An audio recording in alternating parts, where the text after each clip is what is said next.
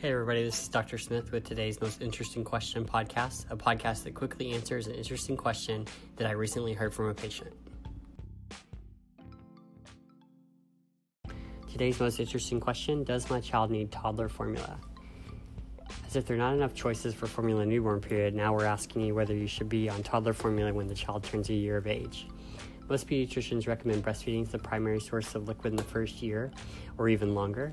Uh, and for those who choose not to for- breastfeed, an iron fortified formula is a good alternative up to a year.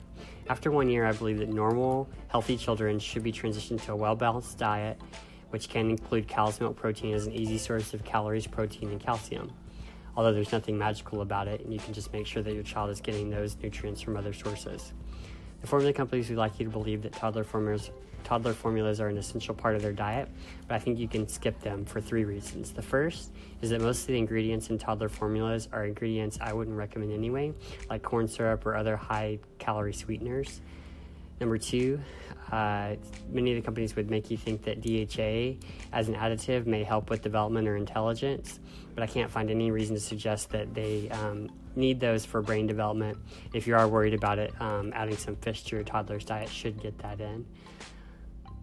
And the last and most important reason is that most babies get their calories and nutrients from other food sources. So just encourage your child to eat a regular, balanced diet, and you should be fine without the toddler formula.